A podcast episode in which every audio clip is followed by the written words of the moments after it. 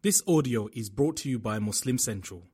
Please consider donating to help cover our running costs and future projects by visiting www.muslimcentral.com forward slash donate. Assalamu alaikum. This is Yasmin Mogahed, and you're listening to Serenity, streaming live on One Legacy Radio. Uh, today, we're going to be doing something a little bit different. Um, we want to start, inshallah, opening up the lines and hearing from you, uh, sharing your experiences, sharing your own reflections. Uh, and, and, and also asking your questions so that this, inshallah, becomes like a discussion. And today's topic is a topic that a lot of people have contacted me. A lot of people have asked, you know, questions that relate to this topic, and it's the topic of transformation. Uh, it's it's it's uh, for those people, and you know, a lot of us uh, reach this level where we we want to make a change. In fact, there are things that we wish that we could be, and things that we wish that we could do differently. Uh, but it feels like it's such a, a difficult thing to do. It, it seems like such a long road, and it feels uh, like this far off you know, this far off place that we can't reach and just the idea of how to get there. How do I get from where I'm at right now to where I want to be? And that's basically the question that we're going to be discussing today. And inshallah, a little bit later in the show, I'm going to open up the, the phone lines and I want to hear from you guys. Um, so inshallah, stay tuned for that.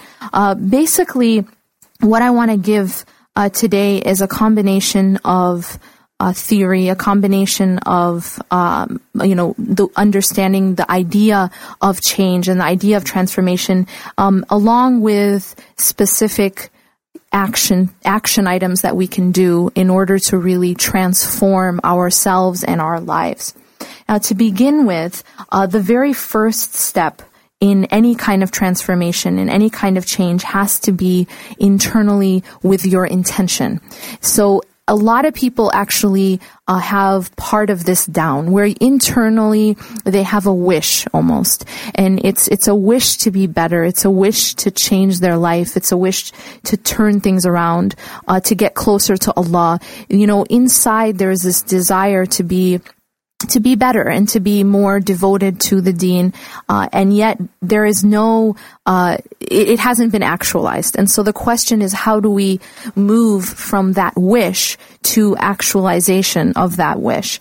So the beginning, at the beginning, it has to be there. It begins with an intention, and what I mean here is a firm uh, truthfulness of the heart, where you say to Allah subhanahu wa ta'ala that you want to change, that you want to be better, that you want to get closer to Him. Now that's really where it begins because here is where you see the difference in outcome.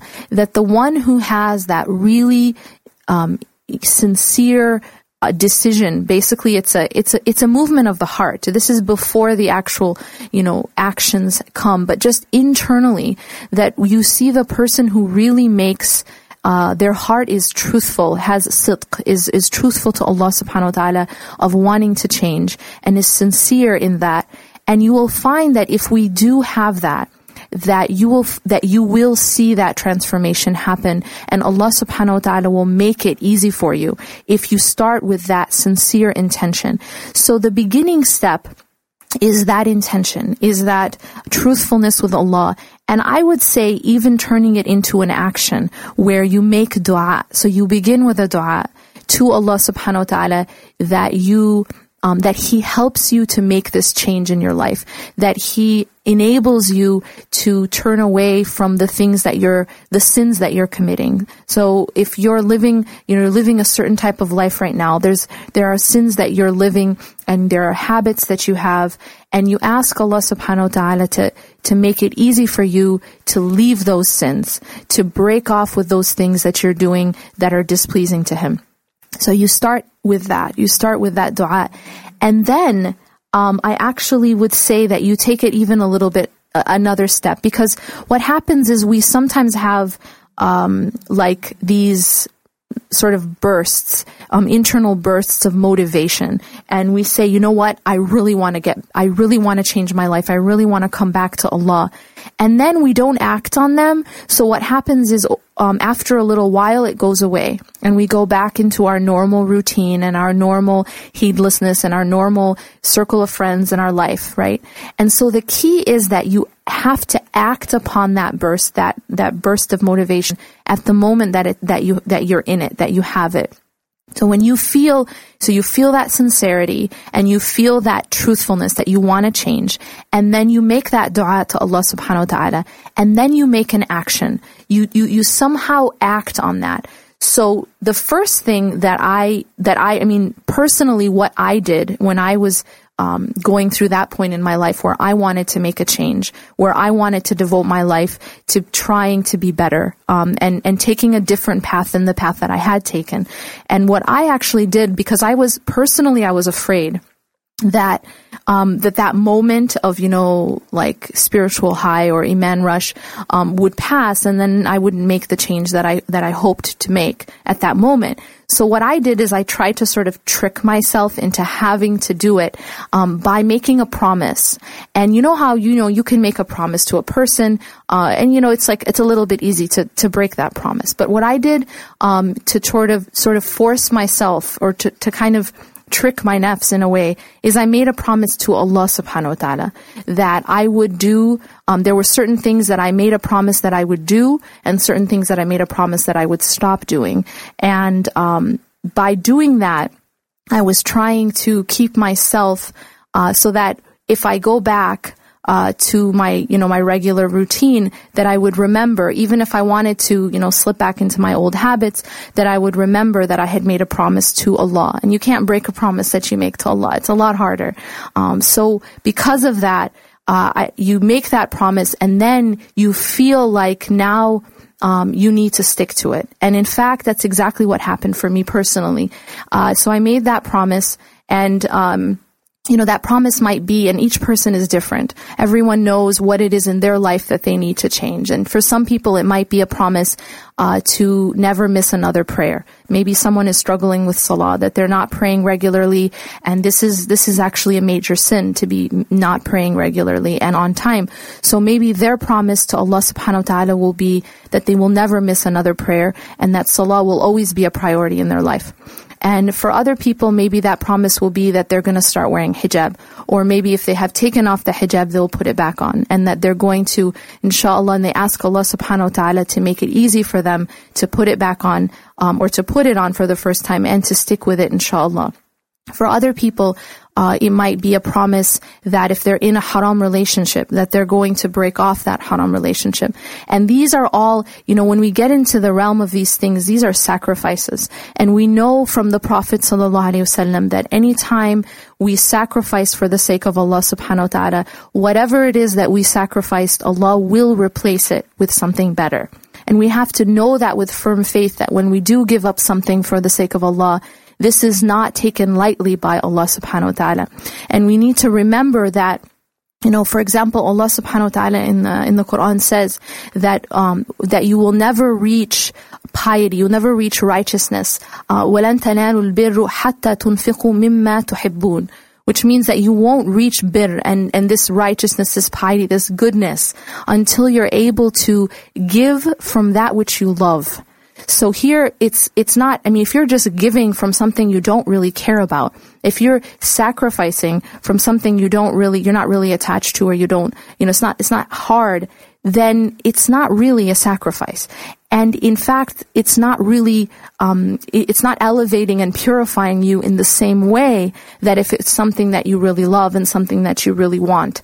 And in, when you give up something that you really love or something that you really want for the sake of Allah, the result of that is something amazing.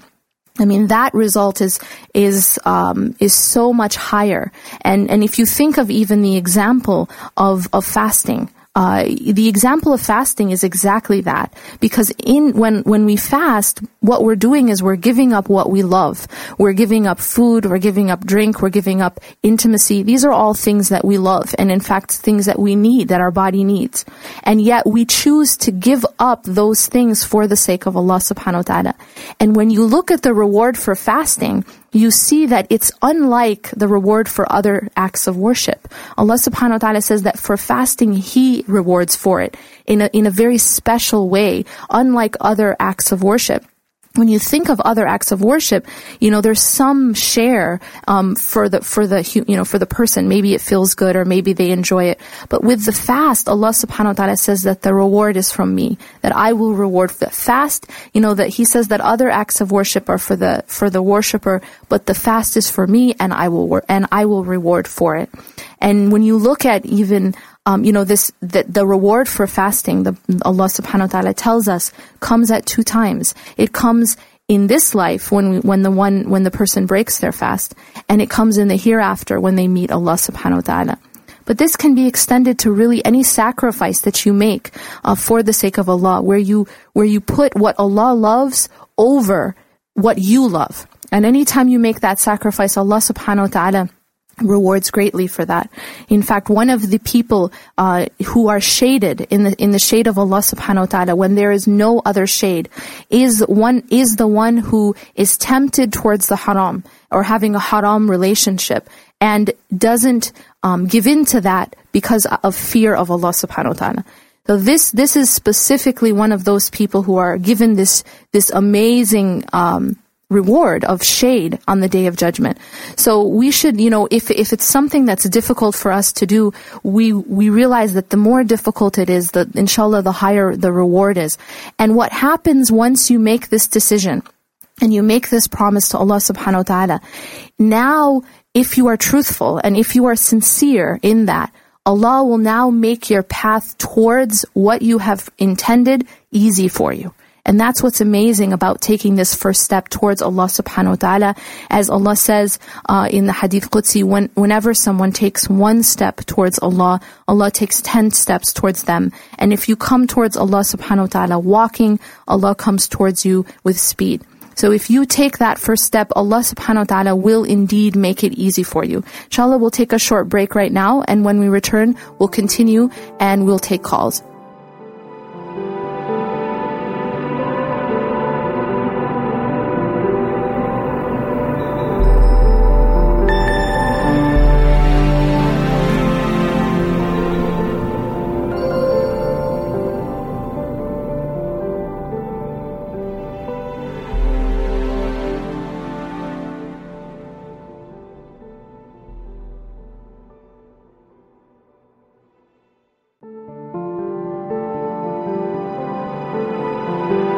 Assalamu alaikum. This is Yasmin Mogahed, and you're listening to Serenity, streaming live on One Legacy Radio. So the questions have already started to come in on the chat box, and Alhamdulillah, you know, keep them coming. Uh, inshallah, we'll also be opening up the lines, and you can call in at 1 800 955 5548. And the international number is 949 340 9665.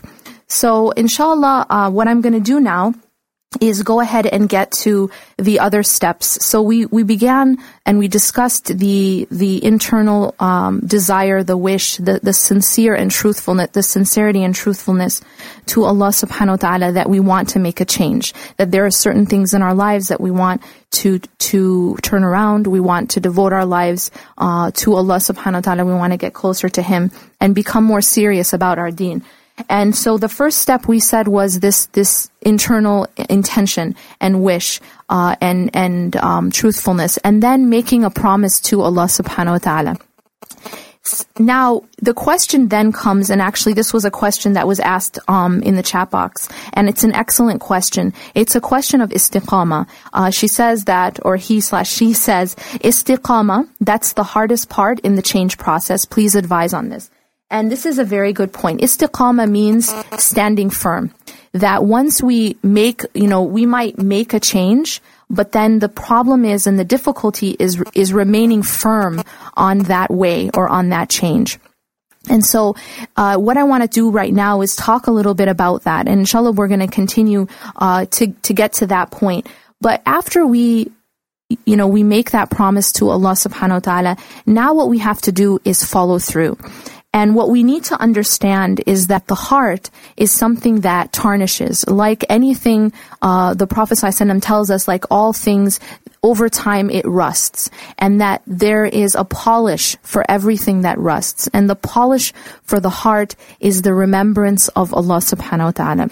So to begin with, if we're not praying, then what we've done is we are not remembering Allah subhanahu wa ta'ala in the way that Allah has made mandatory for us. And so we cannot expect our hearts to be clean and not rusted and close to Allah subhanahu wa ta'ala. It's impossible if we're not praying because we have removed the means by which to get to Allah subhanahu wa ta'ala and by the means by which to clean, one of the means by which to clean the heart of its rust. So Ibn al-Qayyim rahimahullah has said that the heart gets rusted by two things, uh, and they are ghafla and and sins and um, dhunub.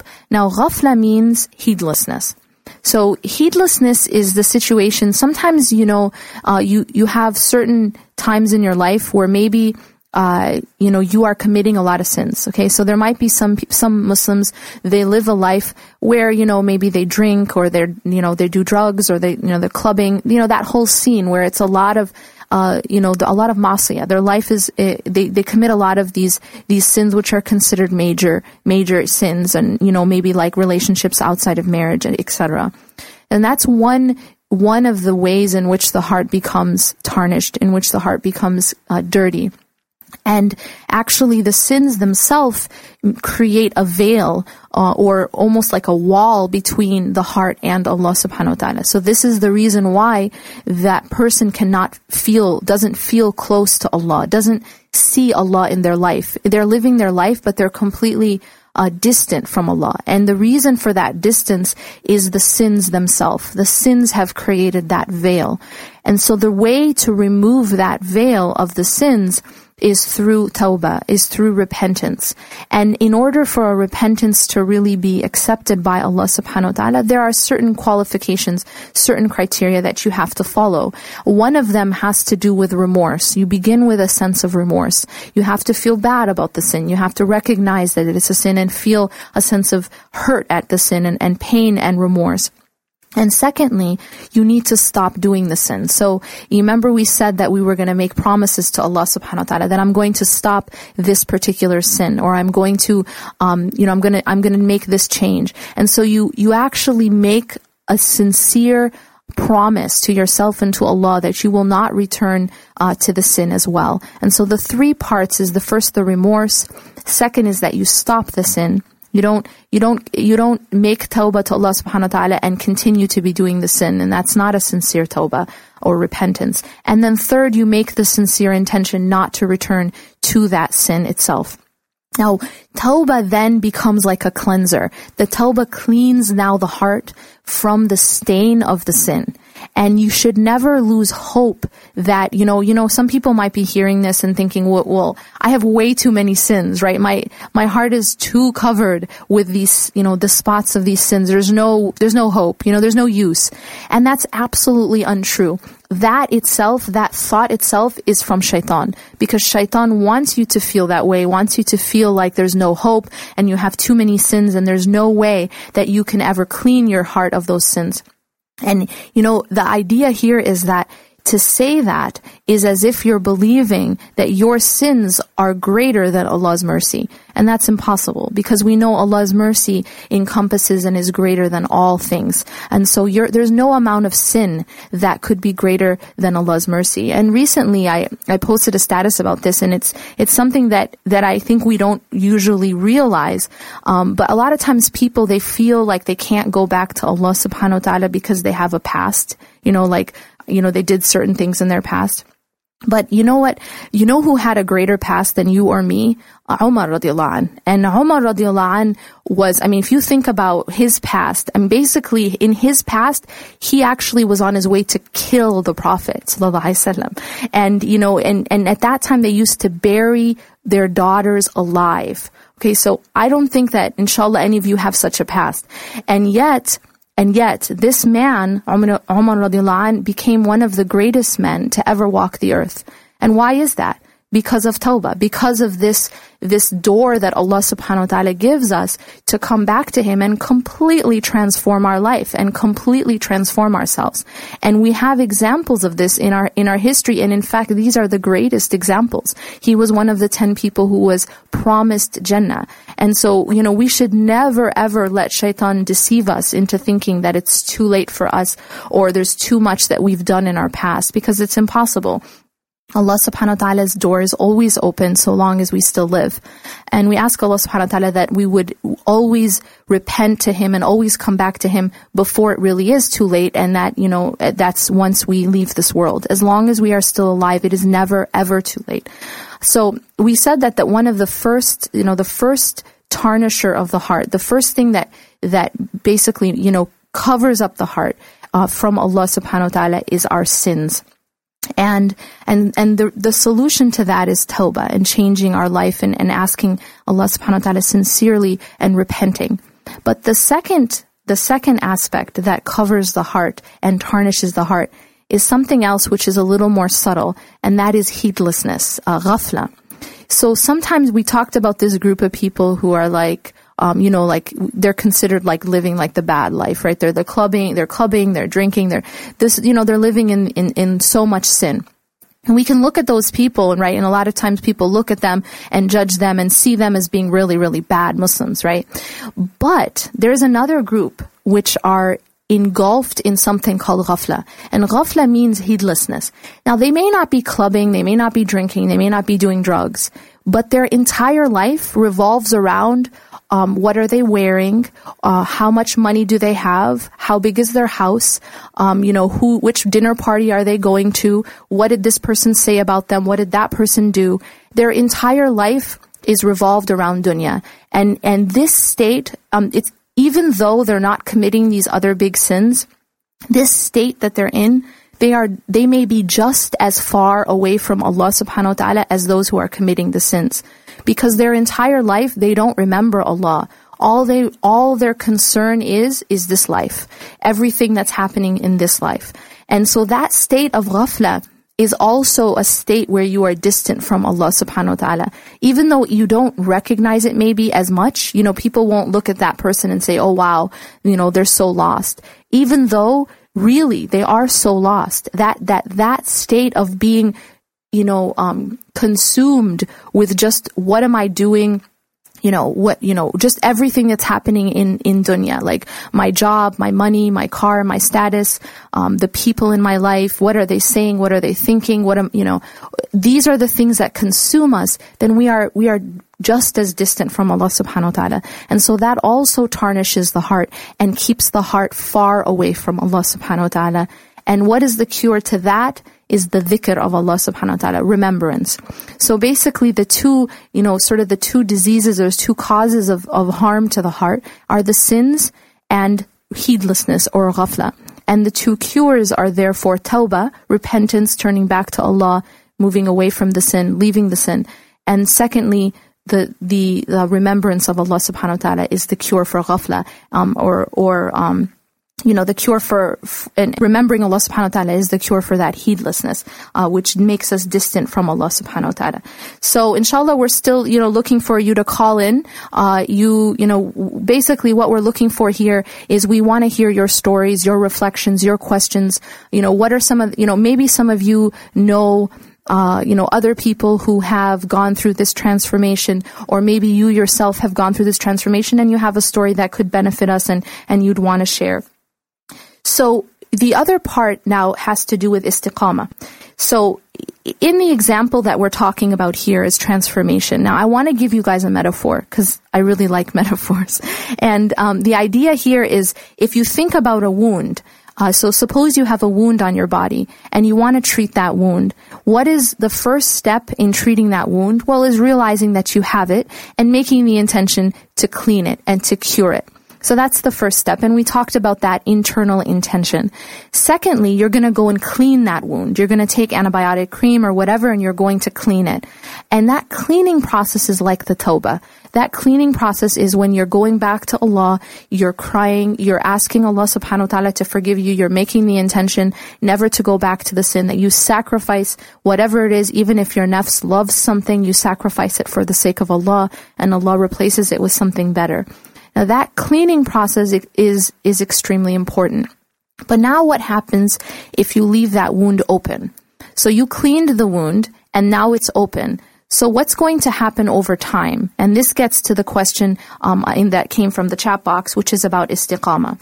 Now, if you leave that wound open, what's going to happen is it's going to get reinfected. You're going to get more, you know, bacteria that's going to get into that wound. So now we have to get talk about how do we keep the wound clean? How do we keep it from getting reinfected? How do we keep ourselves from going back to that old life that we, that we're trying to change and get away from? And really the answer is that it has to be a constant process of mujahada, of this struggling. And part of that struggle is actually constant tawbah, that you're constantly looking back, going back to Allah, seeking His forgiveness, and refocusing your life on Him. But there are other things that actually contribute to this reinfection, and they're what, what I'll call poisons of the heart. So there are poisons that, that we surround ourselves with that are actually infecting our heart. And so what we need to do is realize what are those poisons and block off those poisons so that once we clean the wound, it stays clean. Now, one of the poisons of the heart is is what we're looking at. Our eyes, um, unrestrained glances. Basically, when Allah subhanahu wa ta'ala tells us in the Quran to lower our gaze, there's a reason for it. When Allah subhanahu wa ta'ala, you know, whatever Allah commands, and Allah here is, is commanding it in the Quran, in His words, and He is commanding both the women and the men specifically. You know, sometimes he just addresses, you know, mankind in general. Sometimes he addre- addresses the believers in general. But in this case, he specifies believing women and believing men. It is, it is very emphasized that they should lower their gaze. What does this mean? It means that whatever goes into my eyes, whatever I look at, goes straight to my heart and it, and it imprints on my heart. So if I am constantly looking at what I'm not supposed to be looking at, if I am constantly looking at the haram, at what is prohibited for me to look at, whether I'm checking someone out or I'm looking at things that I'm not supposed to be seeing, that that is actually pouring dirt into my heart. We don't realize it. We think we, you know, you know, we're just looking at it. Oh, you know, it's no big deal. But we don't understand the connection between what we see and, and the condition of our heart. And there is a direct pathway. So if we want to guard our heart, to protect our heart once we've cleaned it, and to keep it clean, we have to guard our eyes. Our eyes will, will, will affect the condition of our heart.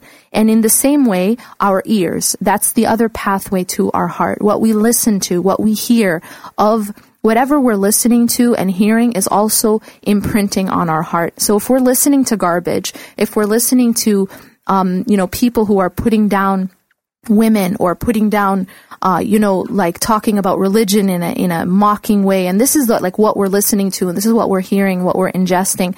That's also putting poison into our hearts and it affects the, the condition of our hearts.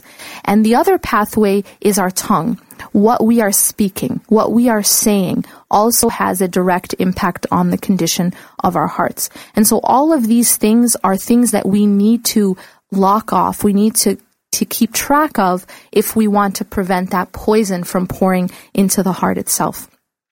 The second poison of the heart that I want us to be aware of is bad company. That the people in our lives, the company that we keep can also be a poison for the heart. So if we want to take this path and we want to transform, we want to, you know, this is a very important part of that path is that we have to make sure and who it is that we are keeping in our company, who our friends are, who is it that we spend time with. Because the company itself is also a poison of the heart if it's bad. And there's actually an ayah in the Quran where Allah subhanahu wa ta'ala tells us that on the day of judgment, the people of hellfire will say that they wish, oh, that I had not taken so and so as a friend. That this is one of the things that we are going to wish that we're, you know, we ask Allah subhanahu wa ta'ala to protect us from this. But this is something that some people will wish on the day of judgment that they had not, and this is, this is specified specifically in the Quran, that they had not taken so and so person as a friend.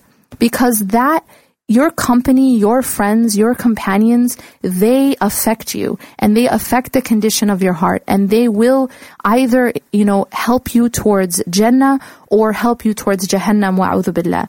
So keeping track of who, you know, and if it means and sometimes what happens when people start to change, people start to try to improve themselves, um, their old, their old crowd will actually naturally start to sort of pull away and usually the first response to this is a little bit of hurt because, you know, we love our friends and we're, you know, we had a good time with them and we're close to them. Maybe we've known them since we were kids.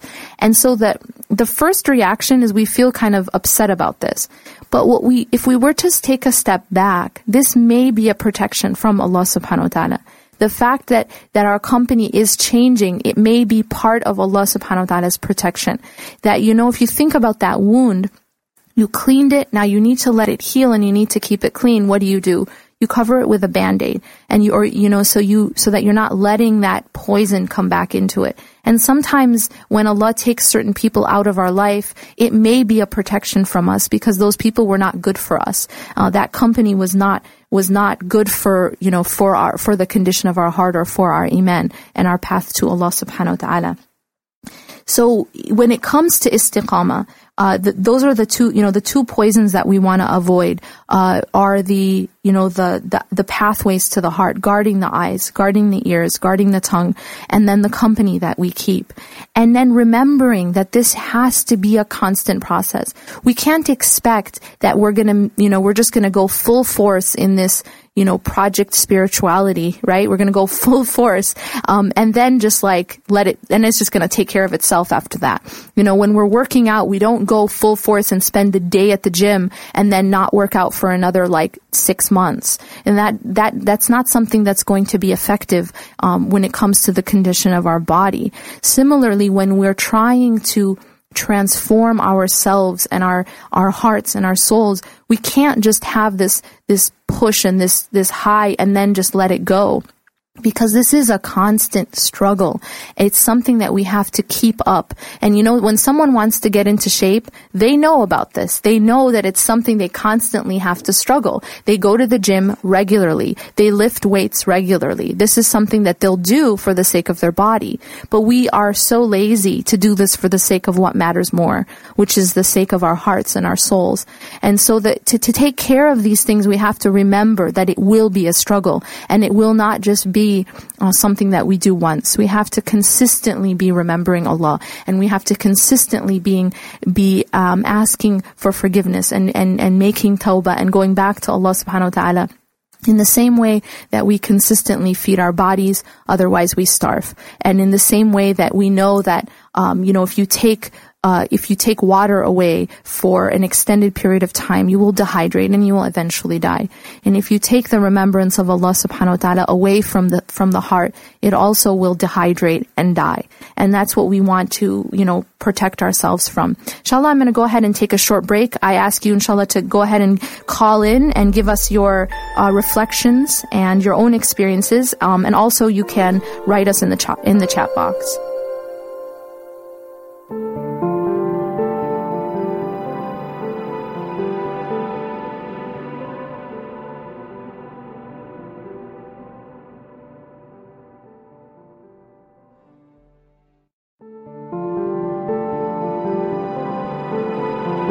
Assalamu alaikum. This is Yasmin Mogahed, and you're listening to Serenity, streaming live on One Legacy Radio. And we are speaking today about transformation. How does it happen? How do we maintain it? Um, and, you know, what are the steps that we can take? And right now, we have some questions in the chat box that I want to cover. Some really, really great questions. Uh, one of them I read says, What if I feel like my heart is too rusted to be cleaned? I know I am doing major sins and cannot clean them. How can I repent? I do not feel any close to Allah. I do not know how to repent. I do not know how to repent, how to feel I am guilty. So this is the sense that I was sort of talking about earlier. It's that feeling of, it's just, I've done too many bad things. I can't go back to Allah. I can't repent. And this is, again, this is a waswasa. This is a whispering from shaitan himself because Allah subhanahu wa ta'ala's mercy is greater than your sins. Allah subhanahu wa ta'ala's mercy is greater than your sins. That's what we have to remember. When we minimize Allah subhanahu wa ta'ala's mercy, that's when we feel this way. We have to understand that Allah's mercy is infinite. And your sins are finite. Your sins are limited. There's a, there is, it's not infinite. Allah subhanahu wa ta'ala, although you might feel like there's so many, um, they still are not greater than the mercy of Allah subhanahu wa ta'ala. And Allah Himself tells us in the Hadith Qudsi that even if your sins were to fill, you know, to, to reach the sky and fill the area between the heavens and the earth, and you were to come to Allah subhanahu wa ta'ala sincerely, and, and this is very important, associating no partners with Him, that He would give you back forgiveness as big as the sins, as big as that area, right, that we talk between the heavens and the earth. And that and every time that we do that, Allah subhanahu wa ta'ala, if we are sincere, Allah subhanahu wa ta'ala does not get tired of forgiving. Remember that Allah is not like a human being. This is one of our major problems is we don't really understand who Allah is, what Allah is, and we tend to you know, use the rules that work with humans with Allah. And this is a problem because Allah is not like a human. A human being gets tired of forgiving. You know, I can wrong, I can wrong a person only so many times and keep saying sorry, keep saying sorry. And then I do the same thing again. I do the same thing again. You know, like I can hit your car only so many times and say sorry before you're like, I'm not going to forgive you anymore. You need to stop, right? So the idea here is that Allah isn't like that. Allah subhanahu wa ta'ala no matter, we could commit the same sin over and over and over. And as long as we are sincere and we return back to Him, Allah does not get tired of forgiving. Allah is not like a human being. لَيْسَ كَمِثْلِهِ شَيْءٍ There's nothing like Allah subhanahu wa ta'ala. There's nothing like His mercy and his forgiveness.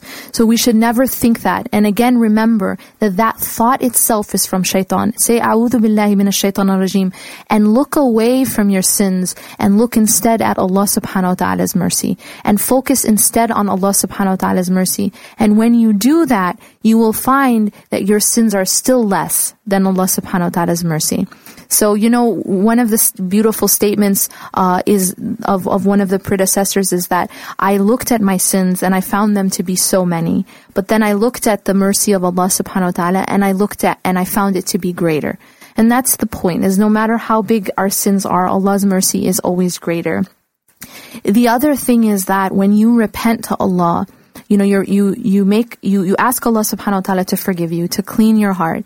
But you have to make sure that you are, you know, doing, you know, again, I want to emphasize because if you're doing this and you're not praying, you're not praying or you're not praying on time, then what you're doing is, is you are, this is this is a commandment of Allah subhanahu wa ta'ala. It's it's an appointment that that we have with Allah and we are we are missing that appointment every single day. If we are missing that appointment and then we say, but we want to get close to Allah, that it doesn't work. You can't, you can't say that I'm going to, you know, you know, if you want to have a relationship with someone and they have set an appointment with you, uh, and every single time they set the appointment, you don't go, you don't show up, or you show up late. Uh, you know, you're not, you're probably not going to be very convincing in your desire for a relationship with that person. Uh, you have to be keeping that appointment to show that you want to get closer to Allah. And that is the pathway. Allah subhanahu wa ta'ala has made it the first step. And it is the first thing that you're asked about on the day of judgment. And in fact, It is what distinguishes a Muslim from a non-Muslim. So this is extremely important. When we talk about, we can talk about all different acts acts of worship. We can talk about all different types of sin. But when it comes to the salah, this is a different level. This is the thing that distinguishes, as the Prophet ﷺ said in the hadith, Sahih hadith, this is what distinguishes a Muslim from a non-Muslim. So you have to begin with the salah if you want to make any kind of real change, if you, if you want to get closer to Allah subhanahu wa ta'ala. The second question uh, that I wanted to cover from the chat box is what do you do when you have no one who shares the same views as you, who wants to make the change like you? Is it better to be alone than with bad company? This is a really important question, and I'm glad it was brought up because I would say it absolutely is better to be alone than with bad company. And sometimes it is in the times when you are alone that you are closest to Allah subhanahu wa ta'ala. And in fact, even if you have good company, this is, I want to stress this, even if you have good company, it does not substitute for the time alone with Allah subhanahu wa ta'ala. Everyone needs, if you want to get, if you really want to build your relationship with Him, everyone needs that time alone with Allah. And this sometimes happens in the last third of the night, in Qiyam, in, in whatever time it is after Fajr, that you have a time where uh, even if it's after, even if it's after salah and you're just making dua, you have time alone, you're reading Quran, that that time cannot be replaced, even if you have the best of company. Even in, even if, if, if you're surrounded with shuyukh who are teaching you, it still cannot replace that time alone with Allah subhanahu wa ta'ala. And I can't emphasize that enough. So with regards to having bad company, and it, and it, may be that this is, Allah is doing this for a reason, and it may be part of your training that you need to be alone for a while, and that you don't have uh, the good company, and therefore you will have to be um, on your own for a while. And sometimes this becomes a blessing, really, uh, because what it does is sometimes it builds your relationship with Allah even faster and stronger than if you did have company. Wallahu ta'ala alam. Ask Allah subhanahu wa ta'ala to make it easy for you and to guide you to that which He, which pleases Him most. Um, but for sure, you want to avoid the bad company, um, and definitely it is better to be alone than with bad company. Uh, and then the other question uh, that I got here uh, on the chat box is, I have a question. Um, what if you are emotionally attached to someone? How can you change that? Uh, how can you let go of that person if you're not with them but keep thinking of them? Well, this is uh, a topic in and of itself um, when it comes to attachments and, and, emotional attachments to people. It's also something that I write about a lot. So, um, you know, if you check out my website, yasminmogahed.com, I have a lot of articles that talk about this exact issue, the issue of attachment and specifically to people. Uh, the the problem with these attachments is that uh, when you become so attached to a person in this way, and it's all you think about, what's actually happened is that there's a place in your heart, there's a there's a spot in your heart that is supposed to be uh, reserved for Allah, and you have instead put something else there. And what I mean by that is that it is Allah subhanahu wa ta'ala that should be the first thing on my mind when I wake up. And it's Allah subhanahu wa ta'ala that should be what I think about when I'm praying. And it's Allah subhanahu wa ta'ala that should be the last thing I think about before I sleep. What keeps me up at night, what makes me most happy, what makes me, um, what, what, what, um, what I most, um, you know, what I, what I hope for most. All of these things are supposed to be reserved for Him. But what happens when, when we put something else or someone else in that position in our heart is now we've given those rights that belong to Allah to someone else. So now instead of thinking about Allah first thing in the morning, we think about this person. Instead of worrying about what does Allah subhanahu wa ta'ala think of me or how is it, how does Allah view me? I'm worried about how does this person view me. Um, eh, you know, even in my salah, instead of thinking about uh, you know, Allah subhanahu wa ta'ala, is this being accepted? You know, trying to focus on Allah in the salah. Instead, I'm thinking about this person. And these are all signs that there is a false and a very unhealthy attachment uh, that must be broken.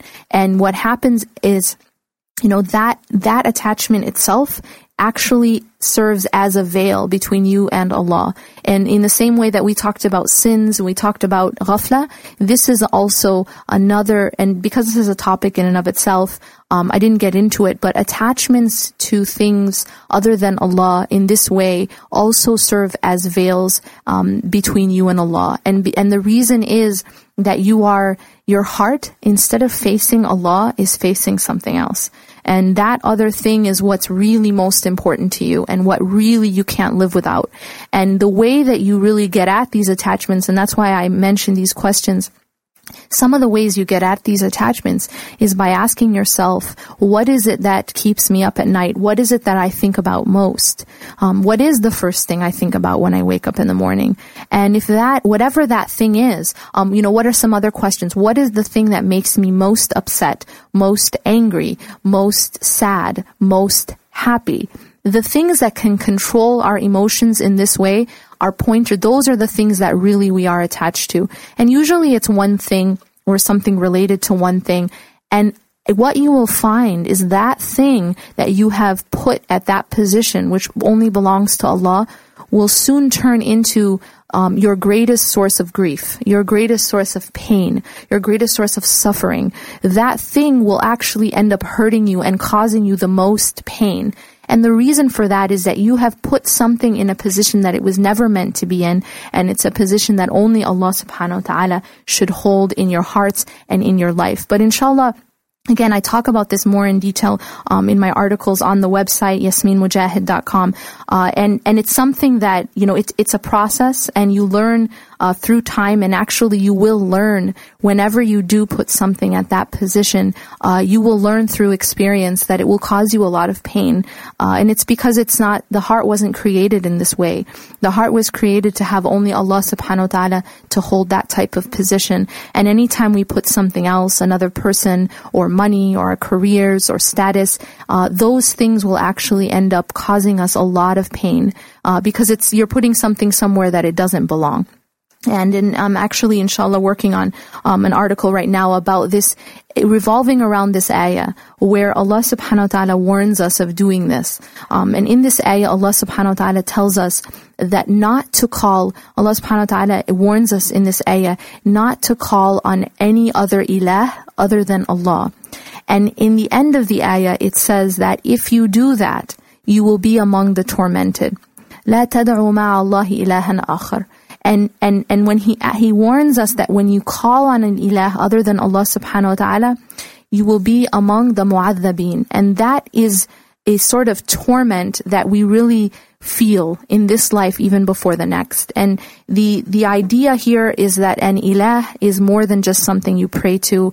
Um, when you go and you actually study the root of the word ilah, um, it gets at a very, um, a deep meaning of actually a refuge, a shelter, um, the thing that you go to um, when you're most in need. Uh, it's it's basically the thing you feel so strongly for. Uh, it's it's a lot of these these this meaning of of basically the description of of how you you know how you see being in love in the media and um, you know in in novels. Usually what is happening is this person is is taking another person as their ilah in some sort. And when you do that it causes a, a lot of torment. And so we ask Allah subhanahu wa ta'ala that he be our only ilah and that he be the you know that have that level in our heart um, unlike anything else, and that we ask Allah subhanahu wa ta'ala to make it easy for us to transform our lives and to get closer to Him. أقول قولي هذا واستغفر الله لي ولكم إنه غفور رحيم والسلام عليكم ورحمة الله وبركاته